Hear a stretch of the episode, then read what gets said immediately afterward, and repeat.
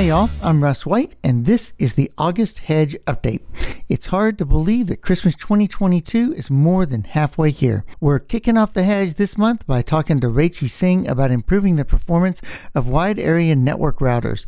George Michaelson is up next to discuss the slow pace of IPv6 adoption, and then Giovanni Messina is joining us to talk about being prepared to be laid off.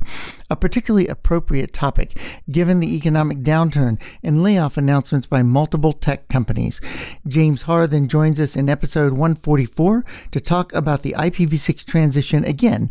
However, this time we're going to think about lessons we might be able to learn. Finally, we go guestless to talk about whether the IT world needs certifications tied to professional liability. I'm not teaching any classes this month over Safari Books Online, but in September I'm returning with a six hour live webinar on data center fabrics. If you've ever attended any of my webinars, you know they are totally packed with information and you walk away with your brain completely full.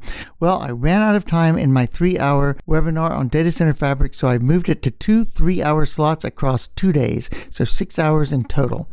I'm including a basic overview of EVPNs for DC fabrics, as well as a lot of other expanded content. You won't want to miss this one.